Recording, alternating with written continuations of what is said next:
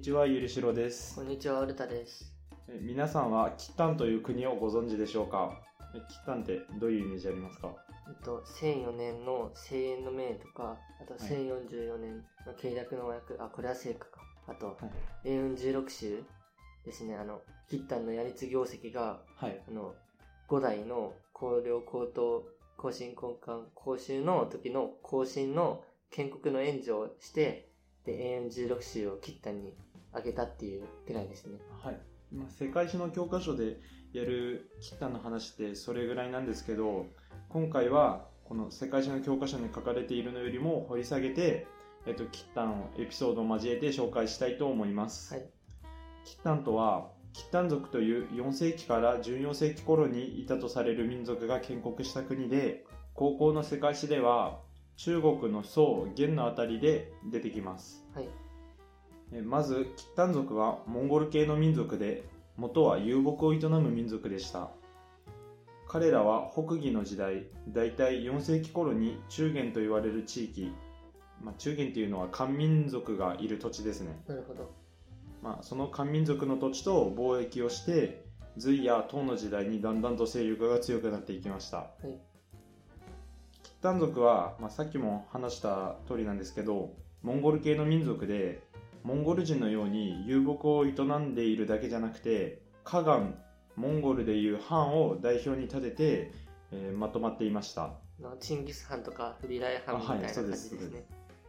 そして10世紀の初めにタンの建国者と言われているカガンのヤリツ・アボキという人物が皇帝になって国としてのキッタンが生まれました本来キッタンのカガンは数年に1回貴族たちから改選されるのでヤリツ・アボキは何年も政治を取り仕切ることはできなかったんですけど彼の側近が彼にこう耳打ちしました。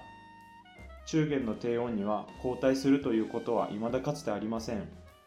これを聞いて彼は自分が帝王になればいいと思いついて策略で他のカガン候補を殺しました。あの、この前説明したネロテネロ帝の時のショアグリッピナみたいな感じですね。あそんな感じですそして彼は任期が来てもカガンの座を降りることを拒み他のカガン候補に問い詰められるとこう逆ギレしました。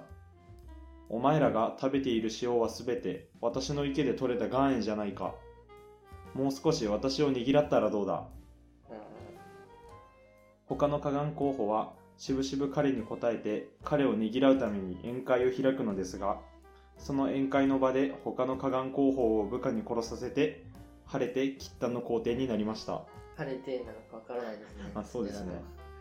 ちなみに、ヤリツアボキって言ったら、キッタン文字あを作ったことでも有名ですよね。はい。ちなみに、キッタン文字なんですけど、これは民族意識の高さから来てるんですよね。そうですね。だから、その、宋とかに対抗して作ったんですよ、あはいはいでこのこの時期に、えっと、出た、まあ、キッタン文字みたいな民族文字は、はい。あと女神文字と聖火文字があってはいはい。その女神文字とキッタン文字は、まあ、大体解読されてるんですけど聖火文字っていうのはちょっとあの見た目からして結構難しそうなのといまだに解読されてないっていうので有名なので気になった人は調べてみてください。あれですね、あの、女神文字は、キッタン文字と漢字を元にしたって作られてるので、女神文字とまあまあ似てますね、はいキッタン文字は。聖火文字だけ難しいんですけど。はい。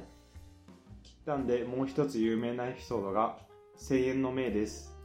キッタンは1004年に北宋に侵攻して、北宋の都の海邦まで到達して、朝廷を強行状態まで貶めました。ちなみに、南宋の都は海臨安ですね。あ、はい。で、ある大臣は、え海邦からの銭湯を提案するんですけど、その時の宰相の光順という人物は、キッタンとの交戦を主張して、皇帝にキッタンを撃退させました。しかし、その後も両国は対立して、キッタンは勝つ見込みがなかったので講和を要求しました。これが千円の命です。なるほど。